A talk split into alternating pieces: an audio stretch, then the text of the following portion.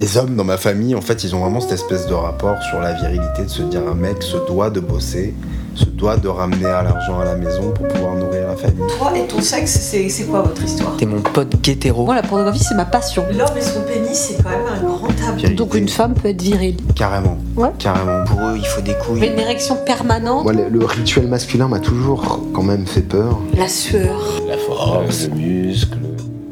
Ma parole Je t'ai parlé de ce, de ce projet-là, en fait, que j'ai, de d'aller demander à des hommes de mon entourage, euh, pas forcément leur avis, mais simplement euh, de- d'entendre leurs paroles, euh, notamment enfin, voilà, sur, sur pas mal de choses. Et le- la première chose que, que je vais te dire, c'est qu'est-ce que ça t'évoque, toi, le, le mot virilité? Est-ce que Qu'est-ce que ça t'évoque et, et qu'est-ce que ça t'évoque aussi par rapport à toi Le mot virilité? Bah, ce, que, que ça m'évoque à moi, euh, à la base, si on remonte un peu chronologiquement, euh, euh, moi qui suis un peu aux antipodes de ce qui est, de ce qui est la, virili- la virilité, c'est quelque chose qu'on m'a fait euh, subir plus ou moins depuis que je suis petit, hein, de toute façon on m'a vite fait comprendre que j'étais pas très viril, euh, puisque je suis petit de base. Et euh, j'ai vite compris que en société, il y avait des sortes de critères qui définissaient si quelqu'un était viril ou pas. Et la taille, ça en fait partie La taille de fou, ouais. carrément. C'est-à-dire qu'un homme, euh, c'est censé faire 1m80 euh, à- à 11 ans et demi. Euh, moi, je me, je me souviens où j'ai tous mes potes, en- même en primaire, hein, si on remonte aussi loin que ça. moi, à la base, j'étais quand même un. J'étais quelqu'un qui qui, qui, qui, qui- qui traumatisait à la base. Et je parle de ça, c'était en maternelle. hein. Et tous mes potes se sont mis au rugby et moi, je me suis mis à la batterie, quoi. Donc, euh, si tu veux, euh, l'écart s'est vite creusé physiquement, quoi. Donc, déjà, de base. euh, on m'a, moi j'ai pas compris pourquoi, mais on a toujours, on m'a toujours fait comprendre que j'étais pas, j'étais pas viril quoi. Et après, quand on a commencé à me parler de, pilosité, de tout ça, euh, je me suis senti un peu mieux parce que j'étais bien, bien loti à ce niveau-là, tôt. Mais je comprenais toujours pas pourquoi poil égale virilité, pourquoi taille égale virilité. Et euh, moi, je me suis dit très tôt que je suppose que c'est. Enfin, chacun a sa notion de la, de la virilité, en fait. Je vois pas pourquoi euh, mon père, qui fait du Krav Maga et qui est tatoué et qui est caisse, serait plus viril que, que moi ou, ou mon pote euh, gay euh, soit euh, moins viril que moi, par exemple. Mhm. C'est un truc que j'ai jamais trop compris. Et après, bon, voilà. Petit à petit, j'ai capté que c'était que ça, ça voulait tout et rien dire, quoi, en fait. hein. C'était, j'ai l'impression que c'est des, c'est une étiquette un peu qu'on aime bien, euh, qu'on aime bien. euh, en fait, j'ai l'impression que c'est un peu des critères, donc chacun ses critères au final. Mhm. Il y en a pour qui la virilité, c'est des, des gars pleins de bière. euh, Pour d'autres, euh, des mecs sensibles parce qu'ils osent être sensibles. Donc pour eux, il faut des couilles. Donc du coup, c'est de la virilité. C'est... Ça va un peu dans tous les sens. Et moi, à titre personnel, euh, moi je trouve que je suis en plein dedans. À titre perso, j'ai aucun problème avec ça. Euh, C'est-à-dire que même si toi, quand tu étais plus jeune, on a pu te faire douter de ça, ouais. comment, à quel moment, toi, à un moment donné, tu t'es dit, euh, tu t'es senti pleinement viril, pleinement homme, et tu t'es plus posé la question? Est-ce que c'est à l'adolescence? Est-ce que c'est plus tard? Euh, euh, ouais, c'était en plein dans la- l'adolescence quand j'ai. En fait, j'ai changé d'établissement, j'ai fait ma cinquième en Corse. Et euh, j'ai eu deux sixièmes, parce que j'ai redoublé, j'ai eu des, sixièmes très très très perturbés. où je me suis fait virer, où, où, où je faisais un peu n'importe quoi, parce que justement j'avais déjà, j'avais déjà déménagé dans le sud, donc j'étais bien perturbé. Et je pense que ma posture faisait que, ou mon manque de posture en fait, faisait que j'étais un peu une proie facile, je pense, à cette époque-là. C'est à cette période où on m'a fait comprendre, on a essayé de me faire comprendre que j'étais pas viril. Sauf qu'après, ma cinquième, moi j'ai déménagé en Corse. Et euh, ben, j'ai- eu du succès avec les filles en Corse. Du coup, je me suis dit, tiens, est-ce que ça dépendrait pas du contexte, de l'environnement, du fait que personne te connaisse, du fait, du fait que du coup personne te juge ou, ou quoi? Et euh, je pense que c'est à ce moment-là où vraiment je me suis dit, euh, je me suis dit qu'en fait, on- ça n'avait absolument la, la virilité en fait. euh, Déjà, une femme n'est pas obligée d'aimer la, virilité, d'aimer la virilité. Elle peut avoir sa propre notion de la virilité aussi. Elle peut ne pas aimer ça, elle- mais par rapport à ce que reflète la société, ou ça, ça peut. C'est tellement subjectif en fait. Et c'est quand même le regard des femmes qui t'ont permis de toi de te, de te construire en tant qu'homme quelque Ouais. part, Ouais, ouais, d'être à l'aise avec toi-même. ouais, clairement. C'est spécialement là-bas en fait. hein. J'ai toujours eu l'impression que j'ai. euh, quand, même quand j'allais en vacances là-bas, j'y allais souvent. J'ai jamais eu de, de- de- je me suis, je, je sentais que je plaisais en fait là-bas, pas sur le continent. C'est bizarre. Ouais. Surtout que du coup, ben, moi j'ai fait ma cinquième là-bas, donc ça s'est très très bien passé à ce niveau-là. Enfin, j'ai- je plaisais, puis non seulement je plaisais, mais en plus je plaisais à des filles que je trouvais vraiment jolies quoi, à l'époque.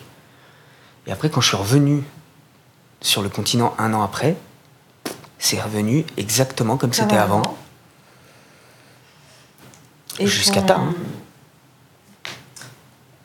En ce moment, y a, y a- on parle beaucoup de féminisme, Ouais. on parle beaucoup de lutte, on parle beaucoup de choses comme ça. Et, euh, et là-dessus, quel regard tu portes, toi, sur, euh, sur en ce moment les combats qui sont menés euh, par des femmes et des combats, pour certains, auxquels on, on- on reproche qu'ils sont trop extrémistes Ouais. quel, regard tu as, toi, sur les... Je parle de MeToo, je parle de tous ces, toutes ces choses-là, je parle de... Putain, ça c'est un sujet hyper délicat parce que. Quel regard tu portes sur tout ça? Sur, sur le- Je vais te dire, même sur la parole des femmes actuellement. Bah, si tu veux, c'est comme tout en fait. Je pense que l'idée, de départ, euh, évidemment que que c'est vraiment bien que qu'elle commence à vraiment réagir de manière euh, euh, franche, je dirais. Là où c'est dangereux, je pense, enfin dangereux, c'est un grand mot, mais j'ai l'impression qu'elles sont souvent mal représentées en fait. C'est-à-dire que, comme un peu tous les sujets, je sais pas si c'est les médias ou autres, mais j'ai l'impression que ces personnes-là qui sont de bonne foi et qui, et qui, et qui veulent faire changer euh, les choses, qui sont absolument pacifistes, euh, sont représentées par une minorité, et ça a été pareil pour tout, hein, les Gilets jaunes euh, et d'autres, sont représentés par une minorité euh, avec un discours euh, des fois un peu insensé. Et moi, ce que, évidemment que je soutiens, évi- évidemment que j'ai aucun problème avec, et même au contraire, moi en plus, je sais pas si je suis féministe, je veux dire, je, je suis pas une femme, je peux pas comprendre, mais euh, j'aime à penser que moi j'ai toujours admiré la femme, euh, c'est, j'ai toujours aimé ça, donc à la limite, euh, j'adorerais que ma, que ma nana, elle gagne 100 fois plus que moi, ça me poserait absolument pas de problème en fait. Non mais clairement, enfin je veux dire, ça m'est déjà arrivé plein de fois, je m'en fous. Euh, je, je suis pas dans un milieu facile et tout, donc euh, j'ai toujours plus ou moins galéré et, et ça m'a pas empêché d'être avec des nanas qui étaient parfaitement en place euh, et super stables. Euh, ça m'a jamais posé de problème quoi. Au contraire, j'aime ça parce que je pense que j'ai besoin de ça en fait, dans, dans- dans le sens où je sais qu'il il me faut une nana avec un minimum d'épaules et tout, euh, qui ait des ambitions et tout, tu vois. Je peux pas traîner quelqu'un comme ça. toi, ce, ce cliché euh, d'une femme. je vais pas te Dépendante. Dire la femme au foyer, mais d'une Ouais. femme dépendante. Je comprends quelque pas. chose, toi, tu. Ah non, moi non, c'est pas. C'est, pas- c'est, puis, puis au-delà de ça, euh, déjà l'un n'empêche pas l'autre. En fait, c'est pareil, il n'y a pas de. Y a pas de c'est du cas par cas. Si la nana, elle a envie de. De, de garder son môme à la maison et puis euh, à côté de ça de, de gérer une entreprise entière, je vois pas ce que ça l'empêche de. Je vois pas. C'est, une question d'am- d'ambition. L'ambition c'est universel, les gens ils font ce qu'ils veulent en fait. Donc ça c'est pareil. Après au niveau du mouvement lui-même, je trouve qu'il y a des discours plus radicaux de- que d'autres. Et moi en fait, euh, j'allais dire ce qu'ils méritent, mais pareil, c'est, euh, je m'en fous moi, tant, tant qu'ils me font pas chier en fait. Et ils me font pas chier, ça, ça me dérange pas. Donc euh, je vais dire ça euh, parce que c'est, mon opinion, mais ça n'engage que moi. Ce que je trouve limite dommage sur certains discours, c'est que j'ai l'impression qu'il y a un soulèvement un peu contre l'homme, Mm. alors qu'on se bat contre des droits. Donc, euh, je trouve que des fois c'est un peu maladroit, encore une fois parce que je pense qu'elles sont mal représentées par des gens qui ignorent, parce que ça, ça remonte à quand euh, le féminisme au final? Oui, c'est un mouvement quand même qui, qui est pas c'est- très récent. Il y a des combats qui sont on est d'accord. Des dizaines d'années, quoi. Et ouais, donc euh, je veux dire. euh,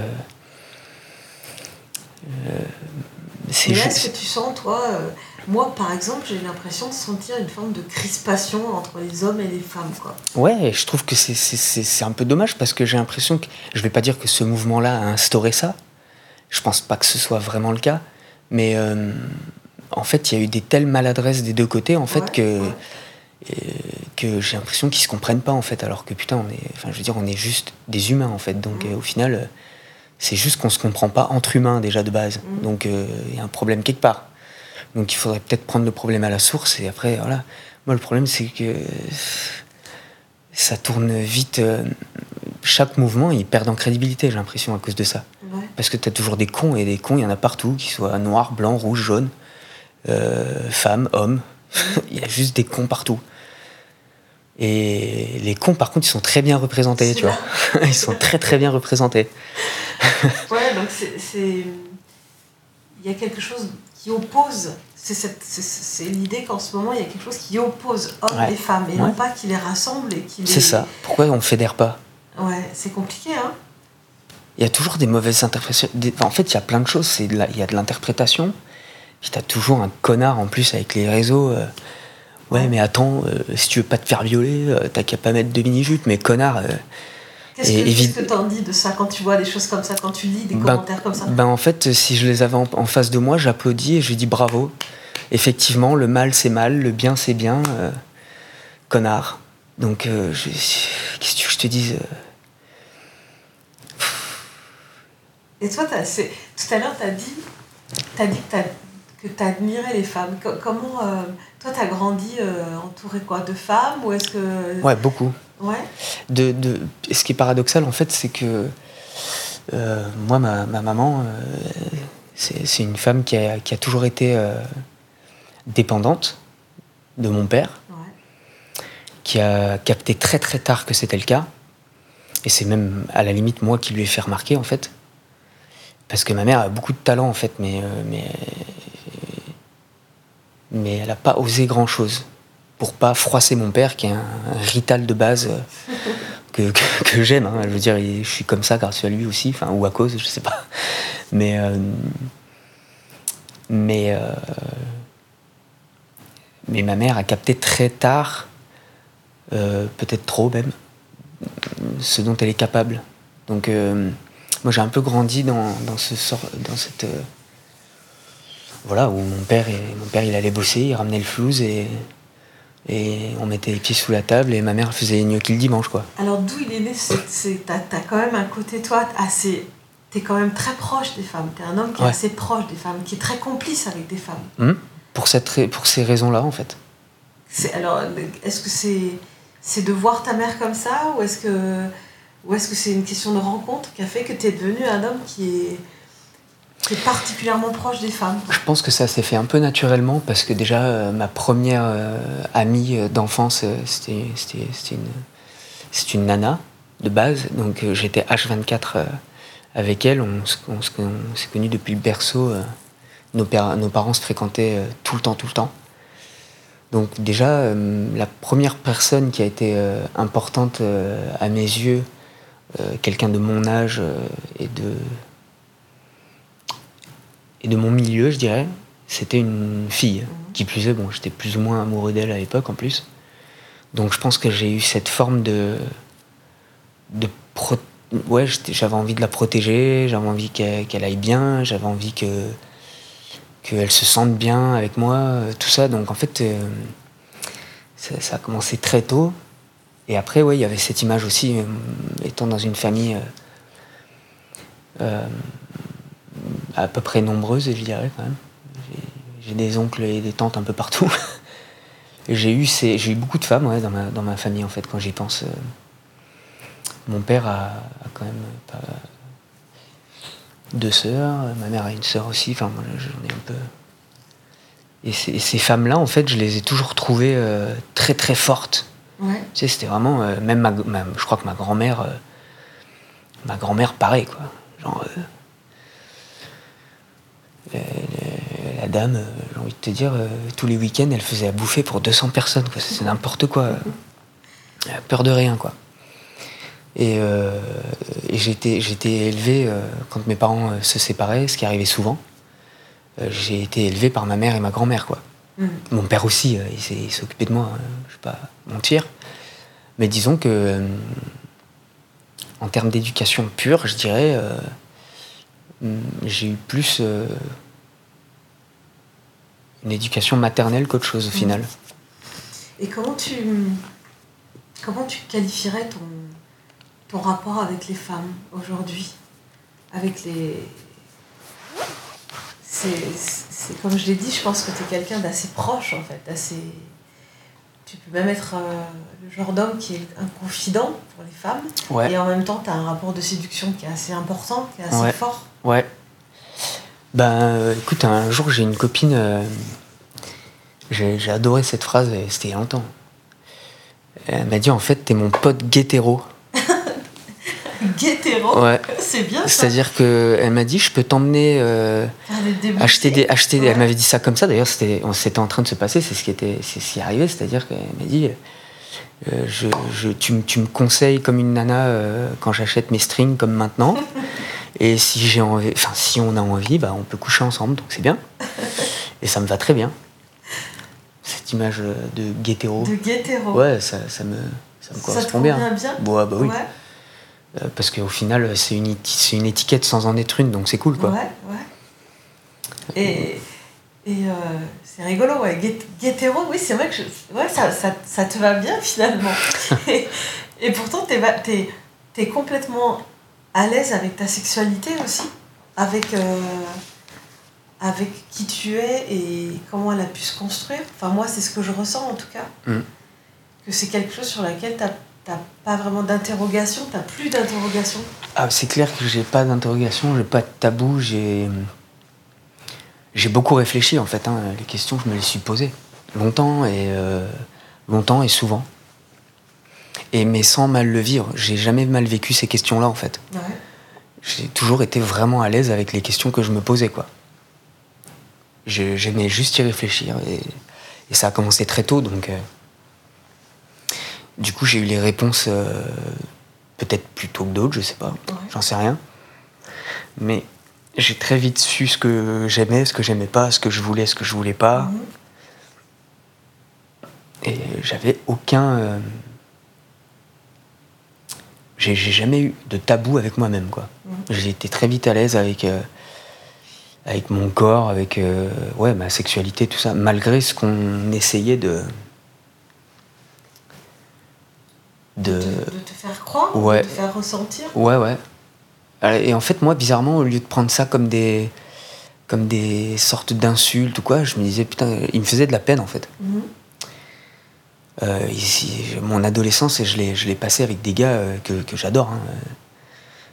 Et voilà, c'est, c'est- c'est- ça, parlait, ça parlait motocross. euh, et qui c'est qui va niquer le premier, quoi.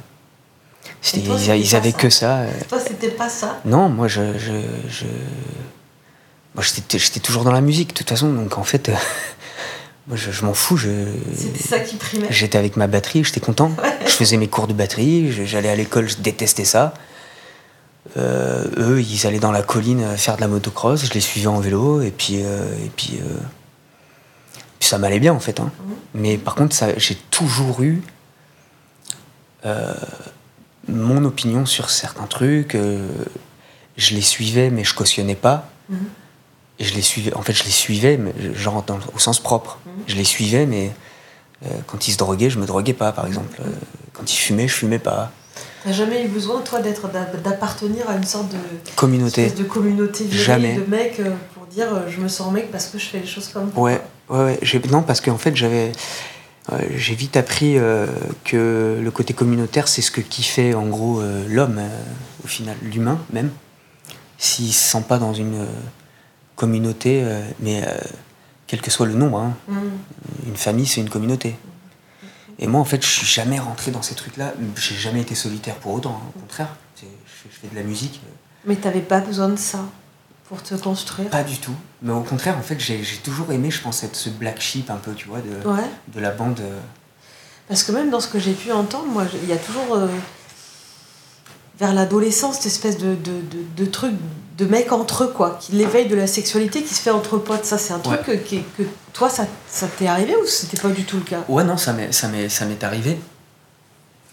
Oui, parce que je te dis, j'étais avec une bande de potes euh, de, de la sixième. Bon, après, il y a eu le déménagement en Corse. Je suis revenu, j'ai retrouvé ces mêmes potes. Sauf que la bande s'est, s'est agrandie, en gros, tu vois. On était 3-4, on est devenu une dizaine. Et, euh,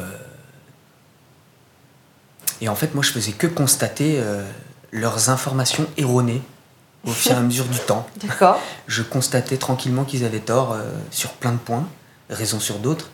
Mais euh, moi, j'ai perdu ma virginité à 17 piges, donc c'était en plein quand je traînais avec À eux. en 17 ans, d'accord 17 piges, Ouais. ouais. Euh, eux, ils m'ont toujours fait croire que c'était à 13 ans, et puis en fait, j'étais le premier à, à me faire dépuceler au final. C'est vrai. Donc, si tu veux, euh, et puis, puis, puis, puis moi, si- s'il y a bien un truc dont je me foutais, c'était bien ça, quoi Ouais. qui sera le premier? Putain, alors là, ça me passait au-dessus, quoi. Euh, par contre, combien de chansons je pouvais jouer en une minute, ça, ça, Ça, ça t'intéressait c'est complètement con ce que je viens de dire. mais- Non, Mais, euh, ça, ça m'intéressait. ouais. J'avais un côté geek euh, dans la musique. euh, et du coup, ouais, ça m'a. J'ai toujours fait mon chemin. J'ai toujours été à côté de la plaque euh, par rapport à. Par rapport à tout ça, en fait. Euh, Ouais. Quand il parlait motocross, euh, putain, je, je vais pas dire que je m'en foutais, j'en voulais une aussi, tu vois. Mais c'est parce que. En fait, je me suis aperçu que ça m'allait très bien de les regarder. Déjà, j'avais pas les moyens. déjà. Et ce que j'aimais, c'était de les voir faire au final. Ouais. Et moi, je faisais mes trucs de mon côté. Chaque fois qu'on me parlait de PlayStation, de Star Wars en primaire, je savais pas de quoi il parlait, quoi. Par contre, euh, je savais que Jamiroquai avait sorti un nouvel album. Il savait pas qui c'était, tu vois. Mais oui, il n'y avait Donc pas. non, je- Et euh, je demande aussi à chaque fois, parce que c'est des choses qui reviennent aussi. euh, on parle beaucoup aussi de l'influence de la pornographie chez les garçons, chez les Mhm. jeunes garçons, et euh, de l'image que ça peut produire aussi après. Ouais. Et toi, c'est quoi ton, ton rapport avec la pornographie? C'est quoi? Est-ce que t'es consommateur ou pas? Ou t'as été ou... Euh, Moi, je dirais que c'est c'est une passion. Carrément Ouais, ouais. Ben, parce qu'en fait, moi, je regarde, le, je regarde tout ce qu'il y a derrière. En fait, Euh, pour moi, je vois, à, l'heure d'aujourd'hui, hein, je vois une performance, moi. Donc, euh, c'est un peu comme, je vois ça vraiment comme la musique. Si je donne un exemple, par exemple, le rap français, euh, c'est toujours pareil, c'est que c'est mal exposé, en fait. C'est-à-dire que le rap français, ça passe en radio, il y a des gosses de 12 ans qui écoutent, ils le prennent au premier degré, donc c'est de la merde. Le porno, c'est pareil. C'est facile d'accès, on tombe dessus, les jeunes prennent ça au premier degré. Faux. Alors qu'en fait, le porno, c'est tout sauf du premier degré, c'est du second degré de A à Z. Il y a plus de porno comique que de porno qui se prennent au sérieux, on est bien d'accord. Donc, euh, et il y en a même qui ont constaté qu'ils sont devenus la caricature d'eux-mêmes et maintenant ils en jouent. Je, peux- je pense à Ron Jeremy et tous ces acteurs-là. euh, C'est des gars, ils ont capté qu'ils étaient ridicules avec leur afro et leur moustache dans les années 70. Donc maintenant, ils reprennent des clips de, de Miley Cyrus. Mais a- ils ont bien Il n'y a capté. pas que ce porno joyeux quand même. Il n'y a pas que ce Non, porno pas- second degré. Là, alors voilà, mais moi c'est le porno, moi c'est le porno que j'allais dire que j'aime.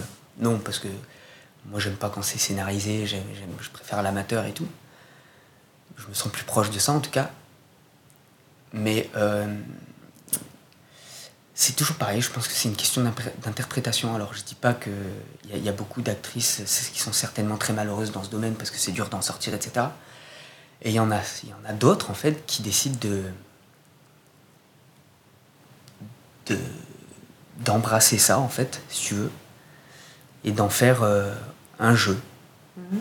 C'est comme Et- ça que tu vois les choses. Oui, en tout Ouais. cas moi les actrices que je suis, parce que je suis des actrices et je les, et je les aime en tant que businesswoman. Moi je regarde pas les, les- je vais te dire des trucs, hein, franchement, je suis des actrices porno sur Instagram, je me branle pas sur leurs photos. hein. Je capte qu'est-ce qu'elles font pour se faire de la thune, et ça me plaît. D'accord. Et c'est des meufs qui vivent très bien ça, parce qu'elles sont complètement tarées, et que et c'est même pas vendre son cul en fait, hein, c'est avoir le sens du business. Et ça, ça c'est ce qui te plaît. Et ouais, moi ça me plaît parce que c'est la vision américaine de la chose.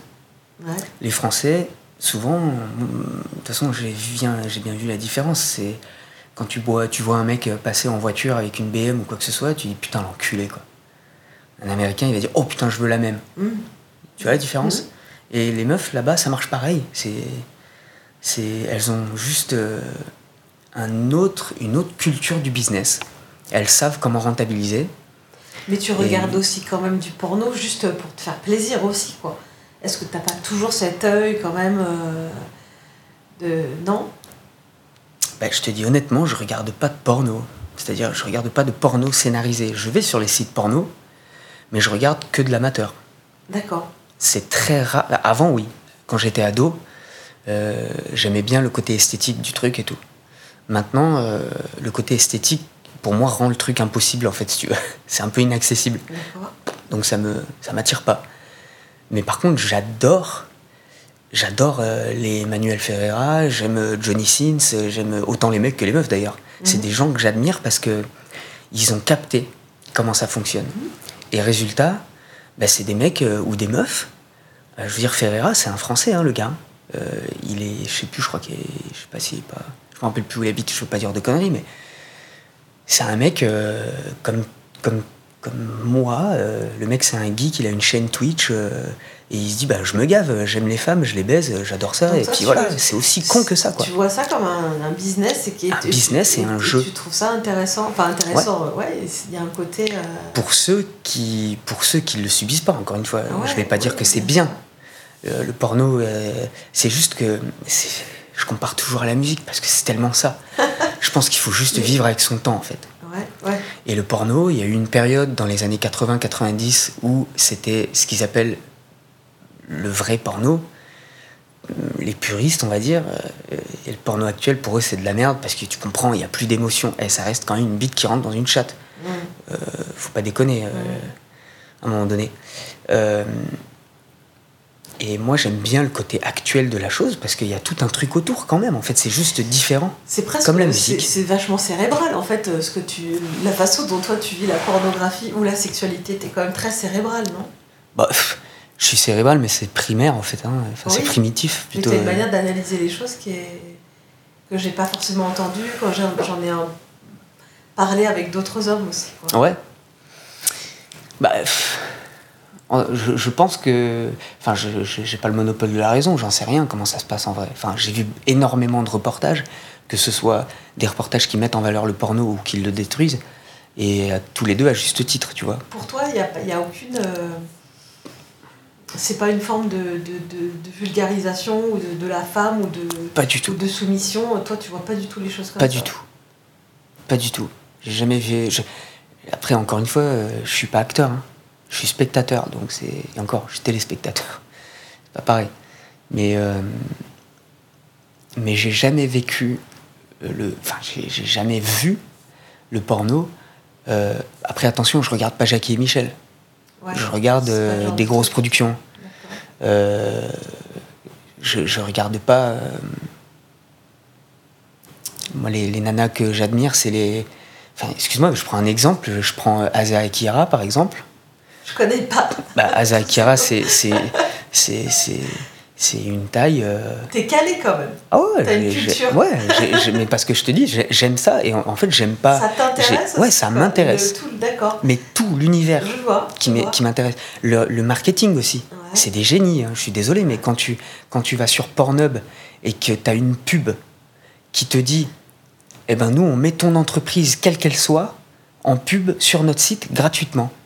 Et tu gagnes un an d'abonnement. Non mais excuse-moi, c'est les premiers qui ont dit pendant le confinement euh, Eh ben on t'offre le mois gratuit de Oui, c'est le- extraordinaire, on est bien d'accord. Les mecs, ils sont aussi calés que les mecs du marketing, de, de, de la, de la section marketing de Burger King. Il y a un taf derrière quand même, tu vois. Et euh, je me pose toujours la question parce que là, euh, là c'est les conversations intimes que, que je fais, c'est aussi pour, pour avoir une pa- parole libérée. Et, et toi, toi et ton sexe, c'est quoi votre histoire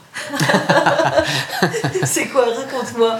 Parce qu'il y a toujours. euh, L'homme et son pénis, c'est quand même un grand tabou. Et, et même entre hommes et femmes, je trouve que on est que, ça reste quelque chose d'assez mystérieux et d'assez complexe. Co- Quelle est, c'est quoi ton histoire ouais, avec, avec, avec ton pénis? Vous vous entendez bien? Ouais, bah oui, en fait. euh, euh, bah moi déjà, je le kiffe, hein, mon pénis. hein. Je veux dire. euh, Il a un nom? Il a un petit nom? Eh, écoute, il en a eu plusieurs, mais moi, je, moi, euh, je lui ai jamais donné de nom. Toi, non. Juste, euh, j'ai voulu à, à une période de ma vie qui se distingue des autres, donc je me suis fait tatouer parce que je trouve ça fun. Le pénis? Ouais. D'accord.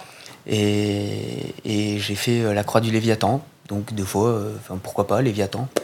Pourquoi pas, mais, c'est comme un, mais c'est tu le vis- c'est comme un ornement que tu as fait sur ton. Parce que c'est, c'est pas ouais, c'est un accessoire en fait. C'est pas Je le vois vraiment comme ça. Le sexe tatoué comme ça. Ouais, bah, je le vois comme ça, un accessoire. D'accord. C'est aussi.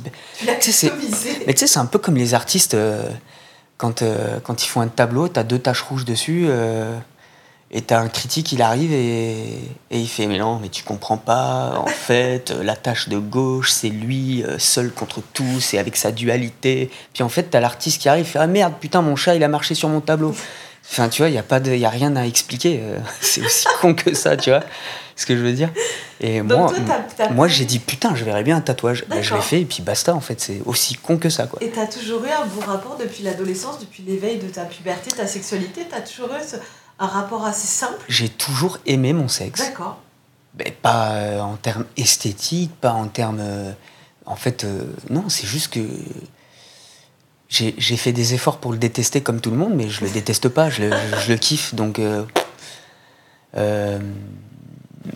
quand j'étais ado, je, d'ailleurs en Corse, je traînais avec un gars, le mec il faisait 2 mètres de haut, quoi. Un cinquième. L'autre il avait une bite, c'était une batte de baseball, le bordel. Puis moi je débarquais avec mes 11 cm. et ça me faisait que dalle, quoi. Genre, euh, ça, ça me plaisait. Enfin, en fait, déjà, j'adore l'autodérision, déjà, de base. Donc, euh, j'hésite pas. à- Ça, ça je m'en fous, euh, Ah ouais, royal. ouais. Et en fait, euh, tu vois, je, je viens d'avoir un flash. Je sais depuis quand j'aime euh, la date précise, en fait. Depuis quand j'aime mon pénis, et c'est arrivé super tôt, c'est que euh, je crois que j'étais en primaire, début primaire. Et un matin, je vais pour me laver. En fait, j'y arrive pas parce que j'arrive pas, j'arrive plus à me décaloter, en fait. D'accord. Ma mère était, était au téléphone avec sa sœur, je me rappelle très très bien. Et, euh, mes parents étaient séparés à cette, période-là. Et en gros, ma mère capte direct. Et elle me dit Putain, attends, euh, euh, je raccroche, euh, je vais l'emmener à l'hosto direct. Elle a capté. Donc elle appelle mon père et on, nous voilà à l'hosto. Et ils me foutent sur une table. Et eux, ils discutent à quelques mètres. Et j'entends le médecin, en fait, qui dit euh, bah, soit on le fait maintenant, soit on l'opère, quoi. Ma mère, elle fait, bon, bah, on va le faire maintenant. Faire quoi? Je le savais pas. Et là, ils se sont mis à 6. Ils m'ont chopé euh, les bras, les jambes, tout ce que tu peux. L'autre, il a sorti la pince à épiler, le scalpel, et il m'a, il m'a fait tout, il m'a fait tout comme il faut, euh, Ah ouais? sans m'endormir. Donc euh, torture. Et, euh, Et il m'a tout redessiné, voilà, le tour, il m'a refait le frein, il m'a fait tout le tour, machin. Donc je suis pas, suis pas coupé, mais j'ai plus le prépuce aussi long que. Et mon père, quand on- donc mon père euh, en larmes parce qu'il sait ce que c'est, tu vois, tu vois. Et il me prend comme ça euh, sur, dans ses bras quand on sort. Je sais pas, je dois avoir 6 piges, euh, je sais pas, 6-7 ans. Et, et il dit euh, voilà, maintenant t'as un beau zizi comme papa. je m'en rappellerai toute ma vie de cette phrase. Cette phrase-là. Et Ouais. depuis ce jour-là, et j'ai fait ah d'accord. Et puis c'est vrai que quand j'étais petit, je prenais les douches avec mon père et tout. Et pour le coup, euh, mon père, il m'a apporté ça, c'est que j'ai jamais eu. euh, toujours été à l'aise. ouais. j'ai toujours été à l'aise. Et, et putain, en plus, c'est contradictoire de ouf parce que c'est sacrément tabou le sexe hein, chez moi. Ouais. Ah ouais, mon père, euh, maintenant oui, mais euh, c'était plus ou moins tabou quand même euh, pendant mon adolescence. Donc c'est bizarre, tu vois. Et je pense que c'est un peu un tout qui a fait. euh, et, et maintenant, évidemment, je changerai ma bite pour absolument rien au monde. Quoi. Je la trouve parfaite. Tu te sens, tu te sens heureux d'être un homme en ce moment, aujourd'hui, maintenant? Ouais, T'es à l'aise avec tout ça? ouais. Ouais, ouais. Je suis à l'aise avec euh, ce que je représente, ce que je, ce que je reflète, ce que, ce que je véhicule. euh. Il a fallu 30 ans. Et la dernière, dernière petite question que je vais te poser, c'est euh, c'est comment toi tu imagines les rapports entre hommes et femmes dans les dix prochaines années? Ah, Comment tu comment as l'impression que les choses vont évoluer? Qu'est-ce qu'il faudrait pour que ça évolue bien? Moi, je pense qu'il y a beaucoup d'ego là-dedans quand même. J'ai pas beaucoup d'espoir pour l'humanité en général, déjà de base. Donc, euh, si on arrive à tenir 10 piges, c'est bien, déjà. Après, pour ce qui est le rapport, euh, enfin, spécifiquement entre l'homme et la femme, euh, avec, avec tout ce qui se passe et tout, franchement, j'ai pas, j'ai pas une vision très utopique de, de l'avenir Ouais. Moi, à titre, perso- à titre personnel, tout ira bien. Oui. Mais des cons et des connasses, euh, il y en aura tout le temps partout, quoi. Donc, euh, quoi qu'il arrive, ça pourra pas. Je pense qu'il y a- il y, a beaucoup de. Il y, a- il y a trop de choses qui divisent, il n'y a pas assez de trucs fédérateurs. Et, et, les- et vu que c'est plus compliqué de de- d'avoir de l'empathie plutôt que de critiquer, je pense que les gens ils choisissent un peu la voie euh, la plus facile, quoi. Et là, c'est beaucoup plus facile de haïr et de juger que de comprendre et d'aimer. Donc, euh, à partir de là, je pense que voilà, c'est, j'ai pas beaucoup d'espoir, mais je l'accepte. Ouais. Et euh, Tu continueras à aimer les femmes, toi, et à les soutenir. ah oui, oui, moi, euh, je, je- j'aime. J'ai l'impression ah, j'allais dire d'être là pour ça. Non, je n'ai aucune prétention à rien. Mais en tout cas, euh, au moins mon entourage, et, et quel, que soit le sexe en fait, mais, mais une- je sais pas pourquoi, les femmes me touchent dans leur euh, globalité. Et euh, à partir du moment où, si tu veux, tu il y a un mec que je kiffe qui s'appelle Trevor Noah, un humoriste américain, euh, qui dit euh, souvent aux US on te, dit, on te traite de poussi, de poule mouillée. En fait, là-bas, c'est on te traite de chatte, quoi. Mhm. Il dit mais, mais putain, mais j'aimerais être aussi fort qu'une chatte. Il y a quand même un bébé qui sort de ce bordel. Et l'autre, elle, elle s'en fout. Deux mois après, euh, terminé, euh, tout va bien. euh. Donc ouais, carrément, si je suis une chatte, je suis carrément fort, en fait. Une bite, ça bande, ça débande, c'est de la merde. Donc euh, moi, je pense un peu comme ça. Alors, je vais garder ça pour le mot de la fin. Si toi, euh, ton témoignage, c'était si seulement je pouvais être aussi forte qu'une chatte. On va dire, ouais, clairement. Si seulement euh, je pouvais être aussi fort qu'une chatte. C'est très, je trouve que c'est une jolie conclusion. Ouais, carrément. Je te remercie beaucoup. Bah, avec plaisir. Merci